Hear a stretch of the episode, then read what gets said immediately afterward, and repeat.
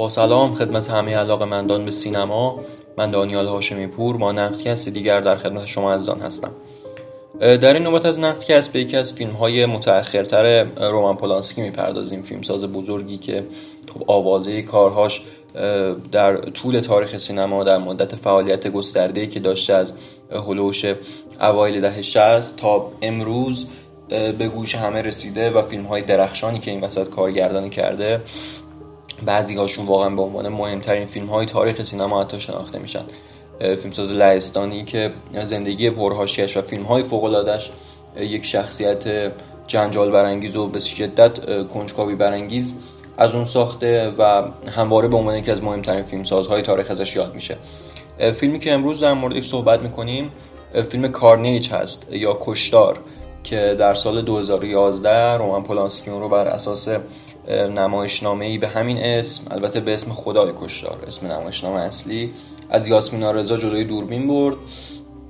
و جزو فیلم های موفقش بود که در قرن جدید ساخت. چون پولانسکی عمده فیلم هایی که بعد از سال 2000 ساخته چندان قرابتی با اون فیلم های درخشان گذشتهش نداشته.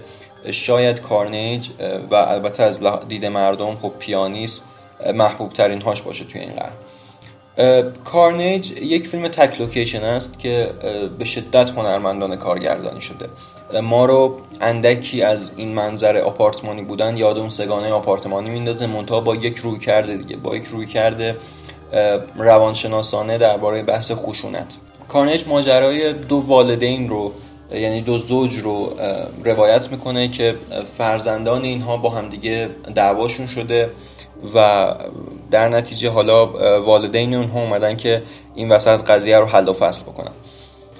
هرچی که فیلم جلوتر میره فرم روایی یک حالت ملتهبتری به خودش می‌گیره و در واقع این التهاب و تنش صحنه مدام هی افزایش پیدا می‌کنه با گذشته روند قصه و در نهایت به جای می‌رسه که کاملا این خشونت شاید پنهان در وجود این آدم ها که تک تکشون هم به ظاهر آدم های بسیار متمدن و از لحاظ ظاهری با فرهنگی به نظر میان این خشونت نهفته به حال سر باز می‌کنه و یک جورایی اونها وارد دعوای بچه ها میشن. یعنی می‌بینیم که والدین انگار خودشون جای بچه هاشون رو می‌گیرن و به نمایندگی از اونها. و البته در کنار اون مشکلاتی و زخم هایی که سر باز نکرده و همه تلنبار شده یک دفعه اینها فوران می‌کنه و می‌بینیم که مدام به هم اتهامات اخلاقی می‌زنن. یعنی شخصیت ها اون چهار کاراکتر اصلی که فیلم داره و خب بازیگرای خیلی خوبی هم بازی می‌کنن. کریستوف والتز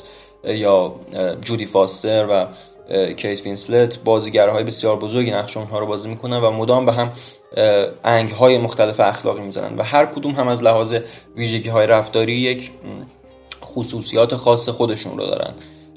مثلا والتس رو می‌بینیم که خب به شدت به کارش اهمیت میده و در طرف دیگه مثلا جودی فاستر رو داریم که در واقع مادر اون کودکی که کودک خورده و می‌بینیم که خیلی دوست داره که انگار جهان رو نجات بده و یک نگرش های ایدالیستی رو ما در شخصیت اون مادر می‌بینیم.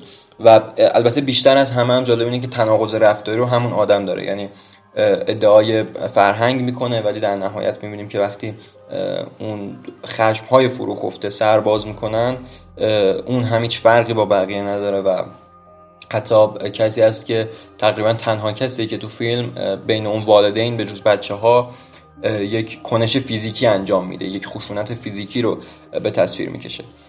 حتی این فرم افزایشی که تنش رو هی داره اضافه می‌کنه در صحنه توی پوستر فیلم هم مشهوده. پوستر فیلم واقعا درخشان طراحی شده و با یک نگاه می‌تونه یک شمای کلی از کلیت فیلم و اون چیزی که پولانسکی در صدد هست برای به تصویر کشیدنش رو بده. پوستر فیلم رو می‌بینیم که در واقع تقسیم شده به دوازده عکس کوچک و هر سطر مربوط به یکی از شخصیت هاست که از یک حالت خونسرد شروع میشه طی سه عکس و می‌رسه به جایی که خب اون فوران خشونت و احساسات رو ما داریم می‌بینیم.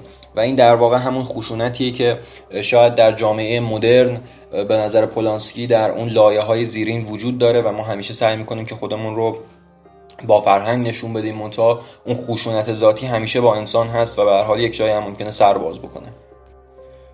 به شکل بسیار فوق پایان فیلم هم قرینه صحنه اوله. یعنی ما در صحنه اول دعوای کودکان رو می‌بینیم تنها صحنه که خارج از اون آپارتمانه. و در صحنه آخر می‌بینیم که با وجود اینکه اون همه والدین اونجا شلوغکاری در آوردن بچه ها باز با هم دوست شدن و اصلا یک دعوایی که داشتن خیلی سری براشون همه چی تموم شده. منتها توی دنیای آدم بزرگ هاست که انگار مشکلات همیشه ادامه داره و این دشمنی ها و کینه ها همیشه باقی میمونه. کارنیج به نظرم یکی از بهترین فیلم های پولانسکی و احتمالا بهترین فیلمش توی قرن جدید باشه که دیدنش واقعا لذت بخشه.